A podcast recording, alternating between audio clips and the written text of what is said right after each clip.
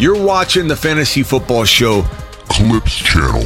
cut up versions of the show, the main YouTube channel, the Fantasy Football Show. Link in the description. And this clip is about Darren Waller. Subscribe if you're new. Drop a comment below about Waller in 2022 and what you think. Here's the clip. They both cracked the list for the reasons of underperforming, but Waller crapped the bed for you. Whether it was injury or not, doesn't matter. He crapped the bed for you because if you drafted him, which I advised against if he was too high, you drafted him at like late second to early third round, which is never advisable for tight ends because you always want to find the next Waller. Waller was my number one breakout tight end his breakout year. So was Hockenson. And we went dumpster diving for the next breakout tight end in 2022.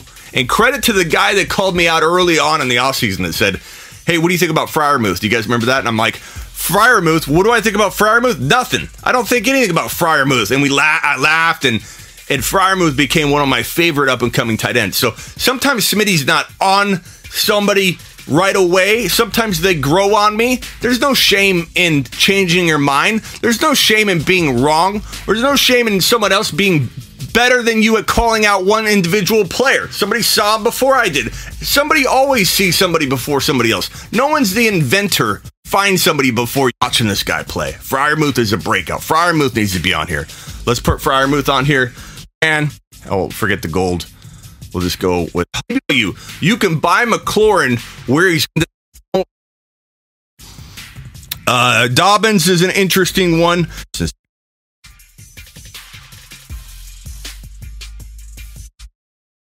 By any means, um, I would say he's got bounce back potential, but I don't think he's got, in my opinion, enough enough upside to warrant what he's going to cost. Because a lot of people seem to be on board, and a lot of people just like to forget about ACL injuries.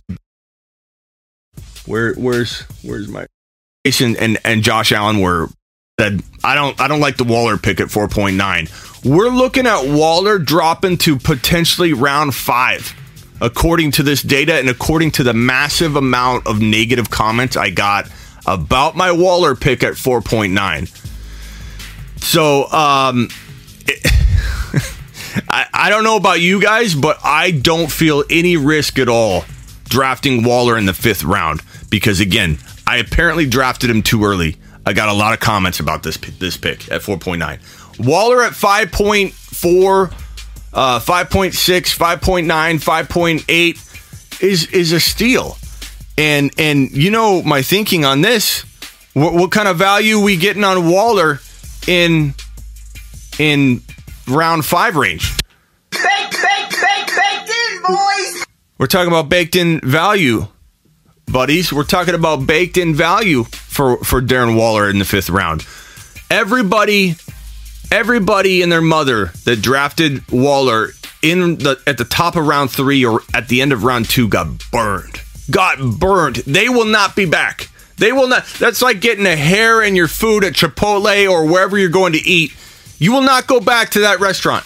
You pull a hair out of your bowl, you're not finishing the bowl.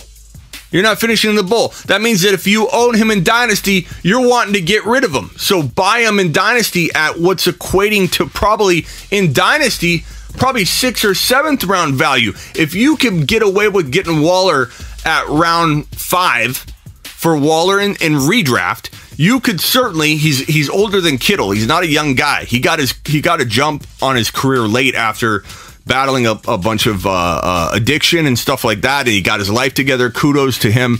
Uh, love his story. Love Waller. I played in a league with him. He's a he's an amazing dude. Uh, I appreciate everything about him. I like Waller a lot as a person. As a person, he's amazing. As a, as a role model, he's done a lot of great things for. For he's always trying to to to generate charity stuff and, and, and giving back and motivating people and, and talking about addiction and things like that. So I love Waller's story. I love his attitude. I love his tenacity. I love his hard work. And I believe he can get healthy and stay healthy for another year or two, maybe two or three, but we'll call it one year or two. That's a great opportunity in Dynasty to go get a guy that can impact you for two years. Two years is a long time. If he's got an ADP that's almost still questionable, because some people are like, yeah, Waller in the fifth isn't bad. There's a couple comments here. Waller in the fifth isn't bad in redraft. That tells me you could you could probably get him in the sixth or seventh round in, in Dynasty, probably sixth round at least. I'm willing to do that. Look, if you want to win your Dynasty League, everybody can't be 21 and a half years old. And a lot of people play that way. Everybody, as soon as they hit 24 years old, they got to get rid of them. It's Dynasty. But you running backs are they die at 26 now okay? So understandable with running backs but with wide receivers with with quarterbacks with whatever you got to take advantage of some of the older player values because it takes a village to win. And if you keep trying to buy and stockpile 21 and a half year old players only and you've got no now players. You've got no older veterans that, you know, you don't go after a Hopkins, which, you know, let's put a Hopkins on here. I don't care if he's older. He's somebody we need to talk about given uh, the potential ADP versus the return on investment. And so Hopkins needs to be on this list as well. I don't even know if we'll get to all these. But Waller, you need some now potential sometimes to win.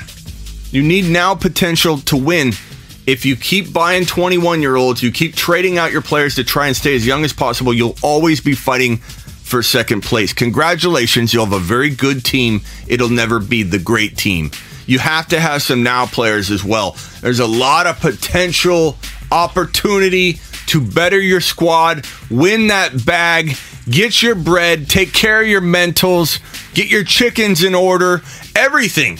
There's potential for you to do all that with the assistance of a veteran like Waller or Hopkins or even maybe Mike Thomas and keep on the lookout for my boy McLaurin in terms of, of the future dynasty value. Waller, I'm all in. Six round ADP type trade value or startup value in dynasty.